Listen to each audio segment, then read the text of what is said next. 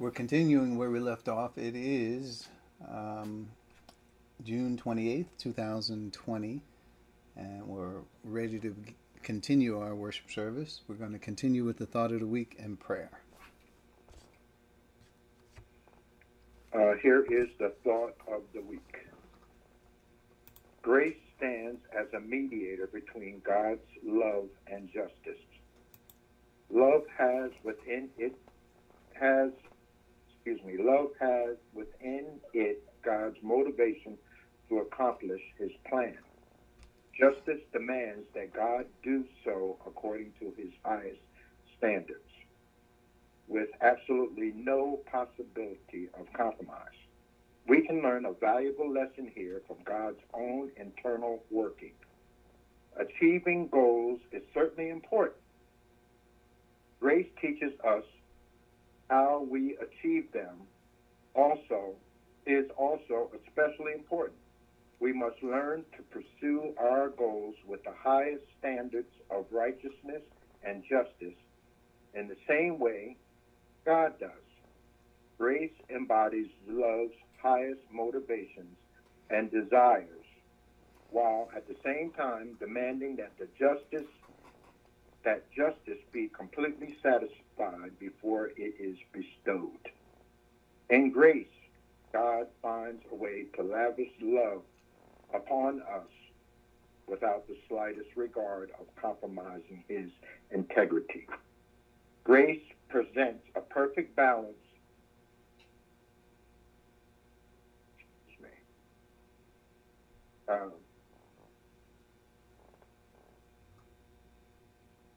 I flipped here too soon. Hold on a minute here. Okay. Uh, what is important to God? The collaboration grace brings is perfectly seen here. He did not spare his own son, but gave him up for us all.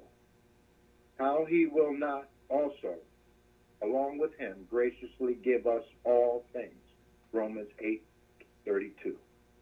Love, love desire is met graciously, but not without tremendous sacrifice, which also satisfies divine justice. Grace is God's way to bring salvation and a sure method for God to ultimately accomplish his internal his his eternal purposes. Even though the apostle Paul felt inadequate because of his past opposition to Christ, his testimony was, This grace was given me to preach the, to, the, to the Gentiles the unsearchable riches of Christ, as found in Ephesians 3, chapter 8. Grace is the wisdom of God. There's the thought of the week. I'm going to hand service over to Dwight for prayer. Thank you very much, Fred. Uh, before I start with the prayer, are there any special requests that you would like to be made known? Uh, for me and my family. Mm-hmm. I like uh, prayer for me and my family, uh, my wife. I mean, not my my uh, granddaughter Janae in particular has the COVID disease, and just praying for her that she would be she be, would be able to get through this. Okay.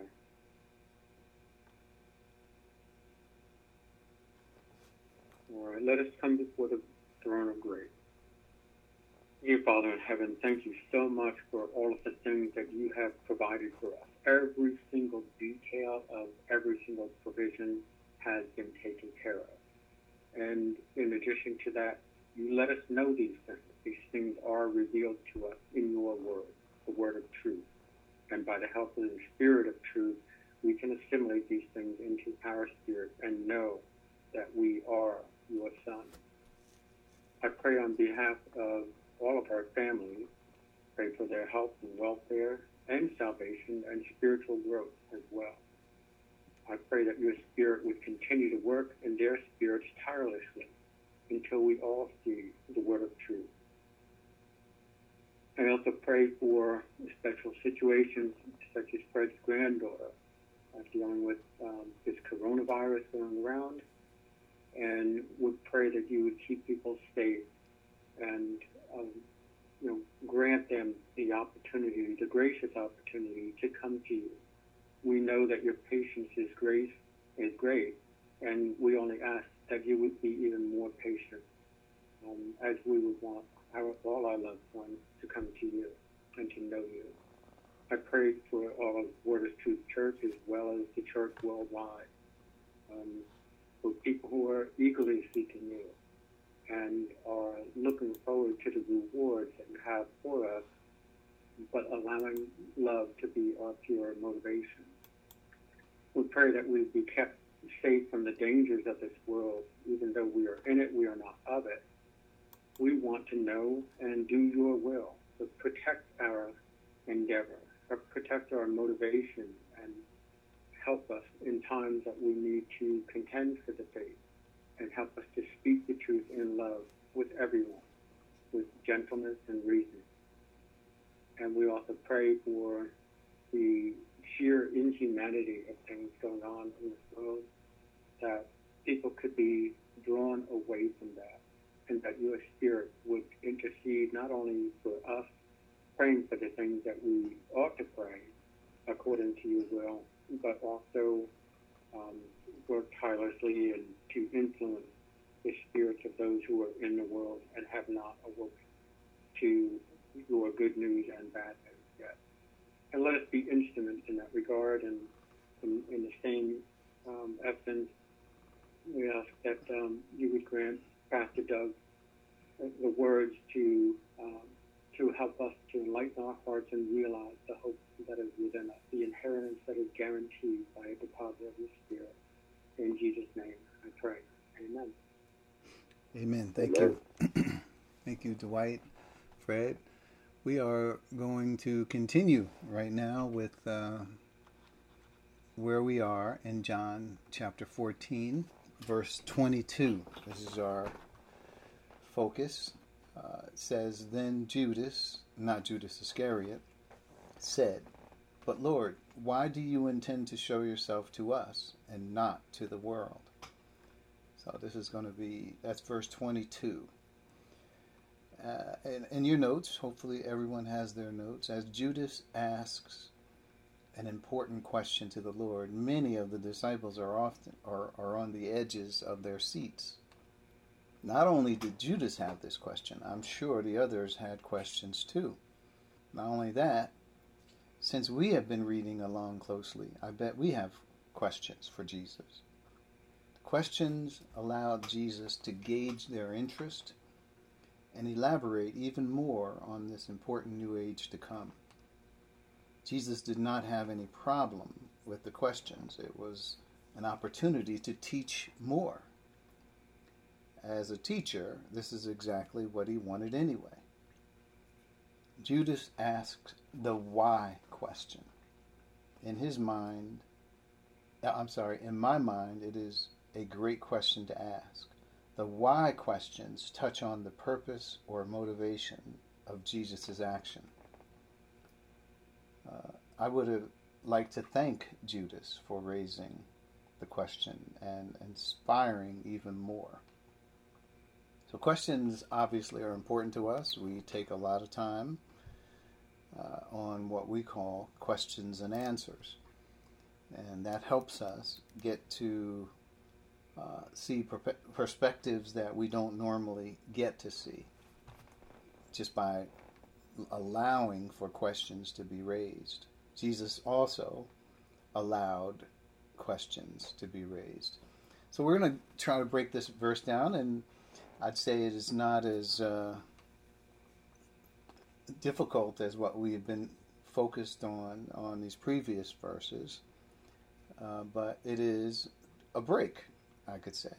Uh, just a break to stop and think about what is being said and the impact of it. So let's look at it. So the first phrase is then Judas, not Judas Iscariot, said. So first to note, this is not Judas Iscariot. Well, one of the things I appreciate is that aside there, that it is not Judas Iscariot. And the reason why is because we want consistency. So we know Judas left the group earlier, and we can read that in John 13 and 30, where after, right at the Lord's table, uh, Jesus said, Is the one I give the bread after I dip it, that's the one who's going to betray me. And then later it's in 1330 it says Jesus Judas went out and it was night. And so no, we're not talking about Judas Iscariot. And the Bible is not mixed up here, thinking that, oh, well, wait a minute, Judas left already, and now you're trying to tell us that Judas asked the question. Ah, so it's, it's not consistent. No, the Bible is consistent. It can be trusted in the things that is said. Uh, now, of course, there are other some other revelations that do mix details like that up, but not the Bible. Bible is accurate in what it portrays and what it says, and we can trust the Bible. In fact, we're, we're hanging our life on the Bible and what it says, and we're hanging our eternal destiny on the Bible and what it says. So it, the accuracy and consistency is important. That's the first point to note. Second is the fourth. This is comes from RWP, which is uh, a commentary. Robertson's Word Pictures is the commentary. So this is what he says: the fourth interruption since John three thirty six. That's how he characterizes verse twenty two. And then he and I noted that from Peter, Thomas, Philip, and now Judas, of course, I disagree with the statement. So when I say I disagree with his statement, he seems to see their questions as interruptions. And I don't see that. I see it as enhancing. For instance, I'll just give you a couple examples of this. So, John chapter 13, if we look at the one with Peter, where Jesus said, uh, he, he made this statement, right? This is uh, verse 33, John 13 33. He says, My children, I will be with you only a little longer. You will look for me, and just as I told the Jews, so I tell you now, where I am going, you cannot come. So now, even though he continues on with this new command, and here's a new command I give you love one another as I have loved you, so you must love one another. By this, everyone will know that you are my disciples if you love one another, right? Peter is stuck on what he said. It, it threw all of them. What do you mean? And then Jesus kept going on about this new command and love, and I want you guys to stick together and all that. Peter was stopped right there. He says, Lord, where are you going? Forget about the new command. Where are you going? And Jesus replied, Where I am going, you cannot follow now, but you will follow later. Peter asked the Lord, Why can't I follow you now? I will lay down my life for you. And then, Will you really lay down your life for me? Very truly, I tell you, before the rooster crows, you will disown me three times. So look at the detail that the questions brought out it wasn't that the question was just somewhere off in left field and Jesus had to go back to Moses or something to answer it. It was right in the context of what Jesus said. Jesus, Peter was saying, I need more clarity on this. What do you mean you're going away? How can you say that? And then he says, Well, Jesus says, You can come. You're going to follow. Where I am going, you cannot follow now but later you will come. So Jesus didn't say that earlier. But when we d- drill in for more detail, notice we get more detail. And then again, um, where Jesus in chapter 14, where he prompted the question, I think he begged, this is what we call begging the question, where he uh, says in verse 4, You know the way to the place where I am going. So Thomas quickly said, wait, wait a minute, Lord, we don't know where you're going, so how can we know the way? Right? So what do we get from this? We get more detail. If Jesus had just said that and then left it, maybe that would have been all there was. But no, now we have much more interactive conversation that we can all identify with. as well as Jesus begging the question here as well uh, about the Father. He says, if you, verse seven, if you really knew, if you really know me, you will know my Father as well. From now on, you do know him and have seen him. Philip this time says, Lord, show us the Father, and that will be enough for us. If you just show us the Father, we'll be satisfied. Meaning, we are not satisfied. But if you show us this Father you've been talking about, then maybe we'll be. So, what happens after that? Jesus gets to talk at length about who the Father is. How can you say, Show us the Father? I mean, the Father's in me, He's doing the work.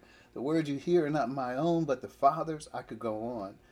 But then we get to this thing with Judas asking the question how do you and why do you intend to show yourself to us and not to the world? So point being i don't see the questions as interruptions. I see them as opportunities right? and to, to, to be able to, to ferret out even more information.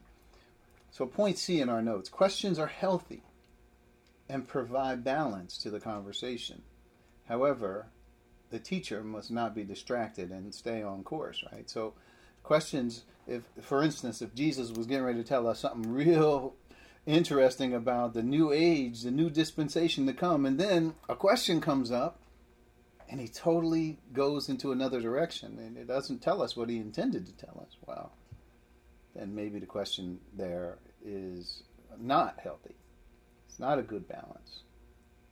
Because we want Jesus to tell us about the new age, the information that is at hand. And we don't want questions about the law or other things to distract us. So the teacher has to make that judgment call and stay in control of the conversation. If you allow the questions to take you off of what you need to teach, then it's not a healthy balance there. But when the questions enhance what you're teaching and you're able to bring out more in detail that people could use that you maybe hadn't seen, then questions are a good thing. So, we're going to move on to point number two. But, Lord, why do you intend to show yourself to us? Why? So, first thought is I guess the question can be boiled down to why us, right? You could almost say that. Why do you intend to show yourself to us? And the rest of it is, and not to the world. So, what we could say from that is, why us? Why are you showing yourself to us and not everybody else? What is this about, right? Give us more detail. Uh, Jesus answers their question directly, and it's their love. So, that is a quick answer as to why he intends to show himself to them and not to the world. Love. But then point e was here a conditional timeline. So i wanted to at least say all the things that uh, stand in the way of uh, all this happening for the disciples right? Let's just lay it out there. So i call it conditional timeline. So jesus would have to depart all right, so first he would have to die, which he, already said he was going to leave them, and he was going to. When he says, "I'm going now, but you can't come now; you'll come later," he's talking about him his departure to heaven. So in that we have not only the death, the burial, the resurrection, the ascension, right, and that's and we call it the session, ascension and session of the Lord, and then they send the Holy Spirit back. So that uh, then the Father uh, that sends the Spirit uh, at Pentecost. So all this has to happen first, right? And then the disciples continue to love their Lord Jesus Christ, and then He would show Himself to them. So if you put all that together, you're you're seeing that. Uh, the question, why do you intend to show yourself to us and not to the world? Well, it's because of your love. And in the context of it, you, you will see verse 15, John 14, 15. If you love me, you will keep my commands or keep my commands.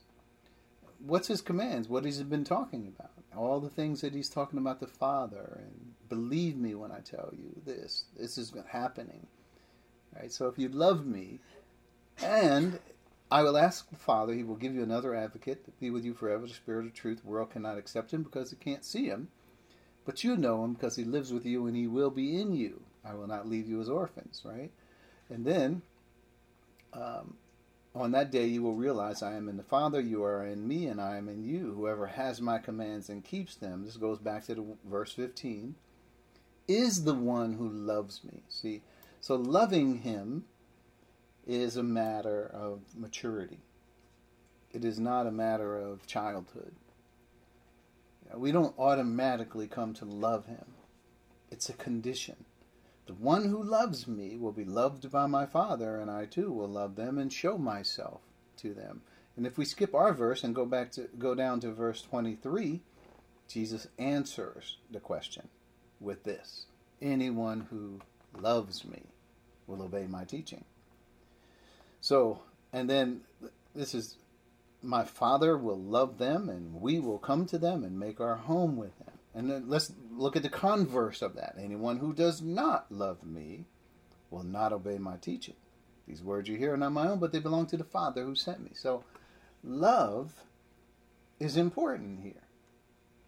So we can say, well, Jesus says, I'm going to show myself to you. I will come to you. I will not leave you as orphans. I will come to you. Uh, because I live, you will also will live. All those terms, uh, you know, are important to attach the condition of love. And even though the disciples loved him now, they still didn't have the revelation of what Jesus was saying. It had to wait until the other conditions were met death, burial, resurrection, ascension, and session, and sending the Holy Spirit at Pentecost. So those were the conditions to follow. And we have to make sure we see those as um, conditions even now for us. We don't have to wait for Pentecost anymore. We don't have to wait for Jesus to die, be buried, resurrected, ascended. All that's done. But what condition is before us right now? Love. If you love me, you will keep what I'm saying. Right? That's important. That's the condition. Love is not something you get because you've been born again it takes time for the Holy Spirit to lead and guide you. And then He sheds love abroad in your heart for Christ. That's what Jesus was saying here. That's the condition that still exists for us today. He will show Himself to them. Point F. The question I would have followed up with is how this would happen, right? So Thomas, uh, not Thomas, but Judas asks the question, why do you intend to show yourself to us and not to the world? Why? I would have maybe said how. This is what I was thinking earlier, right? So the two questions are why and how. But the why question, Jesus answers in the context. So we're going to get that. Even next week, we're going to get that. But we already know the answer today, but we will get it in more detail. But the how question so in point F, I said, as I am asking the question, the how question that is, I already see the answer. And the question is, do you see it? So I'm asking you, do you see how he is going to show himself to them and not to the world? How is Jesus going to do that? I, even just asking the question as I was going through the thought of this in my own mind, I said, well, wait a minute. I already see the answer here. The how he's going to do it. So I want you to think about how he's going to do it in your own mind. We are actually already covered it. So hopefully you see it as well. So to make a long story short, as they say, I'll say how I saw it. The how is by means of God the Holy Spirit, right? The Spirit will come and through that process, right, Jesus will make himself known to us. Obviously, there are other conditions. That's the how it will happen.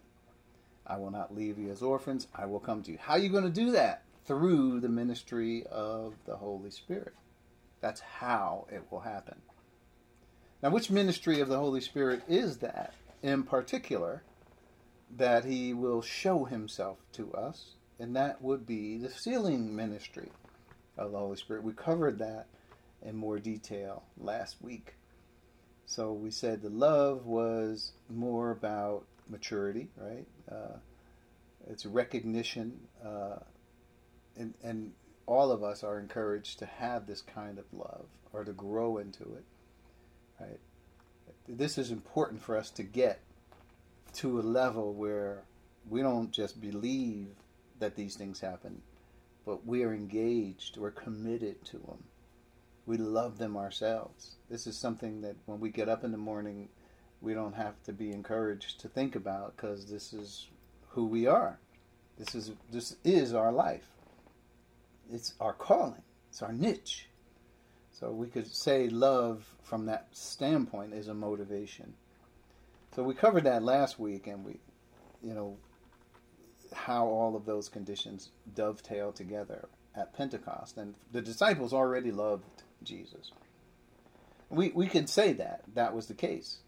So interestingly, I was looking at this. I said, "Well, is Jesus saying that they didn't love him and that he was encouraging them?" I think he was encouraging them to continue that love. And remember, there were two things. One was the love for each other. That means the commitment there toward each other, that they would stay together and be the foundation that would eventually be the church. Uh, those are the be, the disciples became apostles, who are the foundation of the church. So, in a sense, you could read John 14, 15 as since you love me. I know it says if you love me. Right? It could be since you love me, you keep my commands.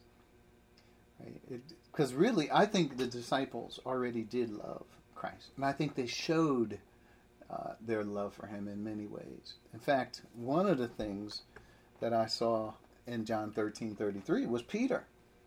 Peter loved Christ so much that he said he was willing to lay down his life for him. Remember, uh, Jesus was talking to the rich young ruler, uh, or, or somebody who had come to him and asked the question, "What must I do that, to inherit, you know, eternal life?"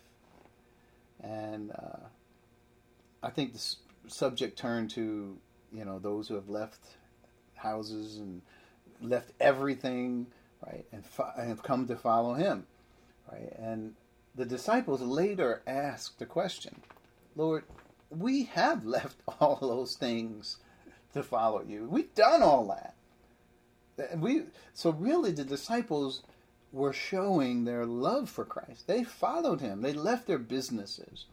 They left their families and children. And they walked with this man for 3 years. They trusted that he was the Messiah. I mean, it was very hurtful to them when they had to sit there and watch Jesus being crucified. And it was hard. And all they could remember was his commands. So, what did they do as a result of it? They did remember one thing to stay together, right? Don't love one another. I understand there's going to be doubts and fear and all this stuff, but what were they doing? They were in the upper room and they were all together. Now, one wasn't Thomas. And of course, the next week, Jesus came back and visited again, and Thomas was there.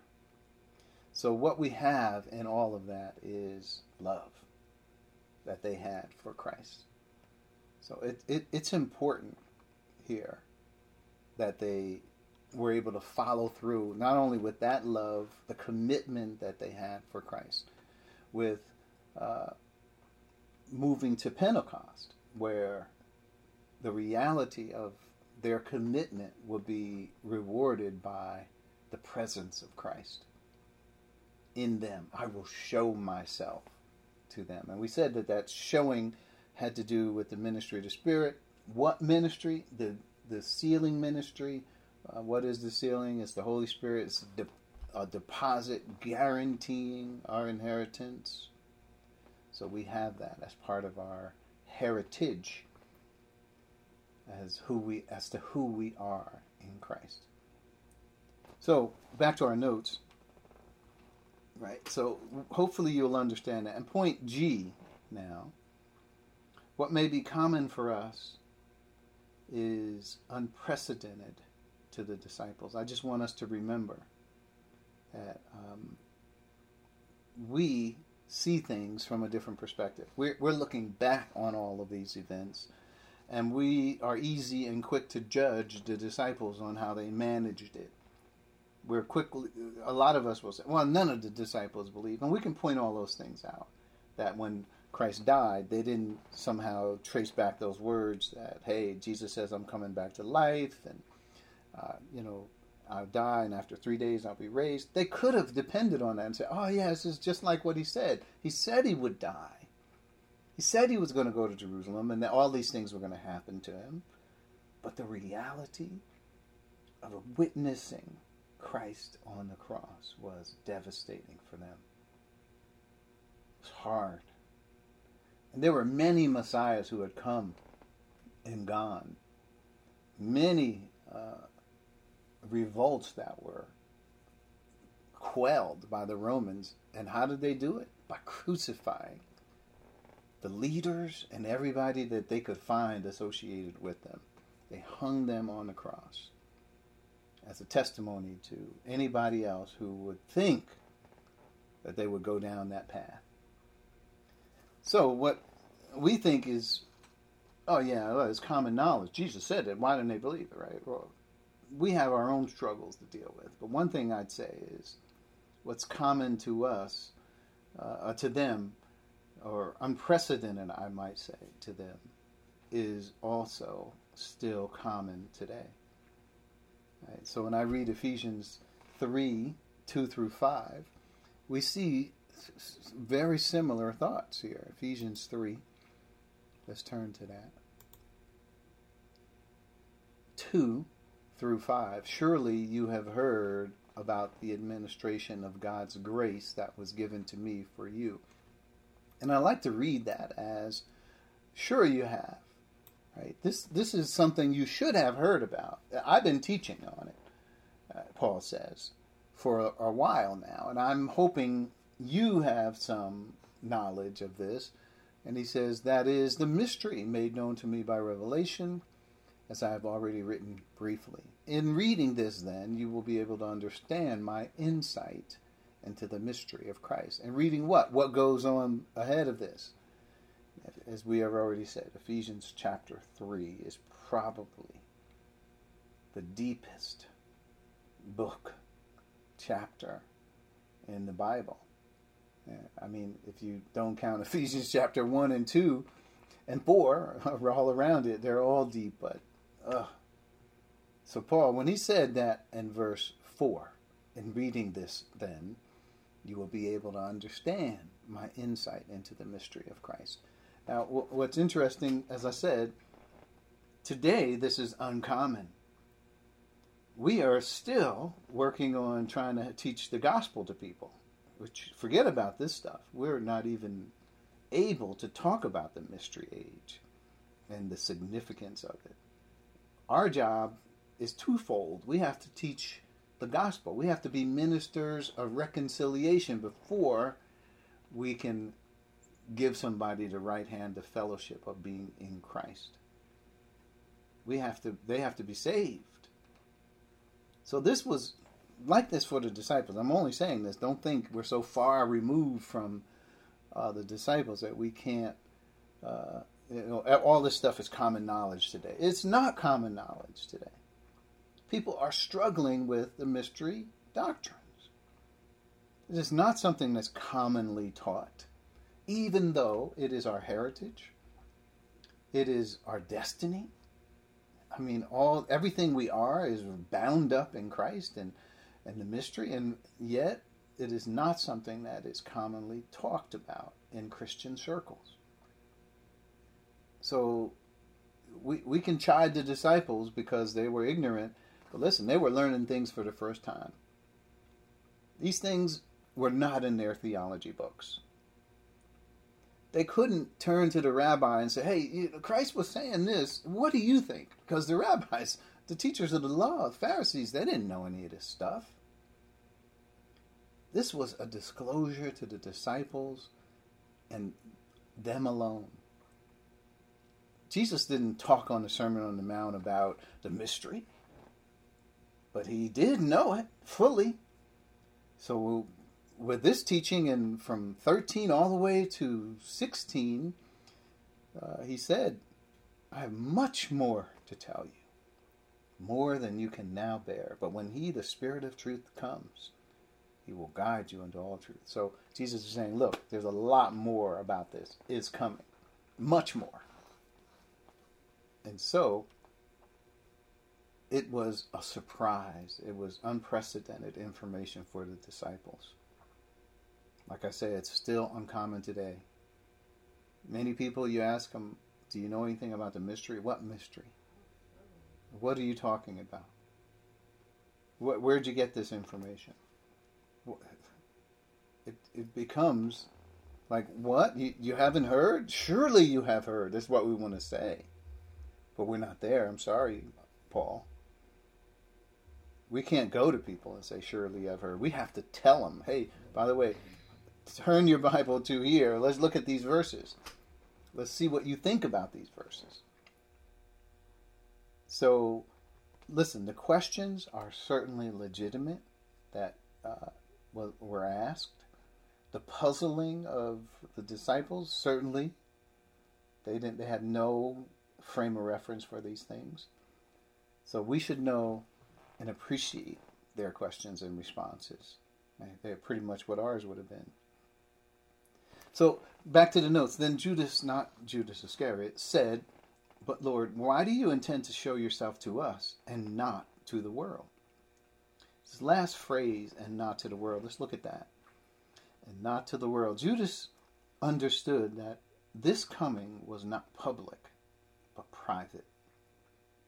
So that's interesting that Judas brought that out. And that he understood that from what Jesus was saying about, I'm going to send the Spirit, I will come, because I live, you will also live, I will come to you. He's, he understood somehow that that was private so he asked the question how is it that you how are you going to why do you intend to do it this way that you're going to come to us privately. When i say private i mean jesus is going to make himself known to them but not to everybody. So just imagine everybody at pentecost didn't know that uh, jesus was in them. They didn't understand that they died with Christ and were buried with him. That's why Paul says, "What don't don't you know in Romans six that many of so many of us were baptized with Christ, were baptized into his death. So, like as Christ was raised from the dead by the glory of the Father, even so we should walk in newness of life." They did not know this, so they had to be taught this. And it doesn't mean because you believe in Christ or you come to know or you, you're saved that that means you love Him the disciples had that relationship, I think, because of their association with Christ for three years, their commitment, their motivation to follow him wherever he said or go to go. So so this part Judas was astute enough to understand. He said, "Wait a minute, I, why are you going to show yourself to us and not to the world?" So that's a point to make. And point B, I'm glad this was called out too, because there are so many theories about Jesus' coming. Right? There's what coming is this? Oh my gosh! If you read Revelation, and people are all over the place about the pre-millennial, post, mid-tribulation, pre-trib, post-trib, all kinds of uh, theologies that are out there and for Jesus to say, "I'm going to come back," so people are looking for him all kind of ways. Is he coming secretly? Is he? Uh, I could tell you, the Jehovah Witnesses were saying that Jesus was coming back in 1914. Of course, they were saying that he was coming back literally, But of course, that didn't happen. So they changed it to spiritually. Uh, and then later, he would be coming back physically.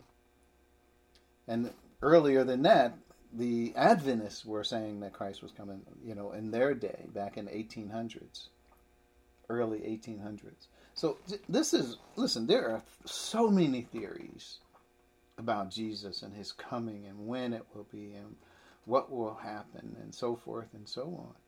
And this is why we took uh, a study of Revelation up. We we our intention was not to go through every book, I mean every detail of Revelation, but what we did in because it was so interesting that we started studying Revelation just verse by verse. It took about four years, but three and a half, four years, but it was worth it. But my goal in doing that was so that we would at least understand the uh, the eschatology, the eschatology that we believe in this church, why we believe it. So it's up for discussion, and Revelation was the reasoning as to why we believe it. We went through the book. We showed why we have the view that we hold. There are a lot of voices out there when it comes to Jesus coming back, theories, and so forth. So Thomas did put a squelch on this by saying that it would not be to the world. Thank you, Thomas. Because that would be yet another thing for people to be confused about. I hope people are not confused by this. Point C. As far as the world is concerned, and this is a quote from John 14, 17, right? The world cannot accept him because it neither sees him nor knows him. So he's talking, Jesus, this is Jesus talking about the Holy Spirit. The world cannot accept him because it neither sees him or knows him.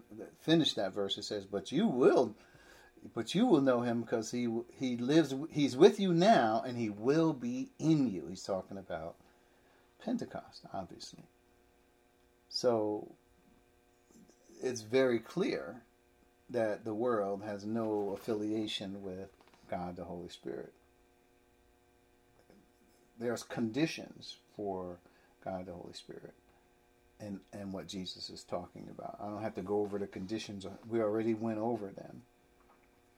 But then there's that 1 Corinthians 2:14 passage which we know we've covered 1 Corinthians chapter 2 just to remind you it says the person without the spirit does not accept the things that come from the spirit of God but considers them foolishness and cannot understand them because they are discerned only through the spirit so that the spirit is the only one who can search out the deep things and present them to us. He searches all things, even the deep things of God. Verse 10.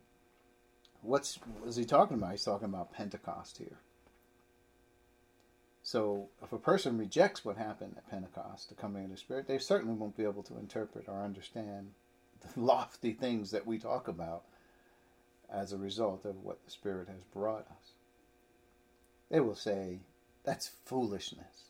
That's what they will say about the things you believe. It's interesting to note. So, here's a, uh, another thought, and last point here in point D. See what great love, this is a scripture, verse 1 John 3 1.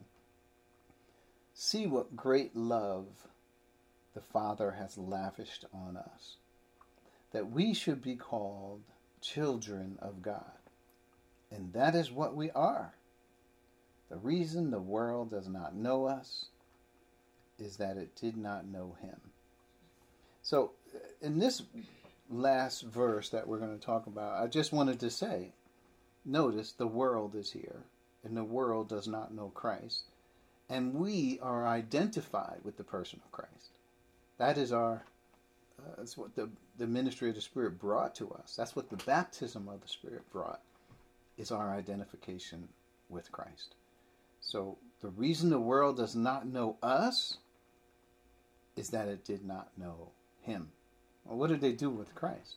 They crucified him. They hated him. They couldn't get wait to get rid of him. So what about us? Jesus said, "Well, listen. In this world, you will have trouble." They and just note, why do you have trouble in this world? Because not because of you, it's because of me. They hated me before they hated you. I'm the reason. And our identification with Christ is the reason.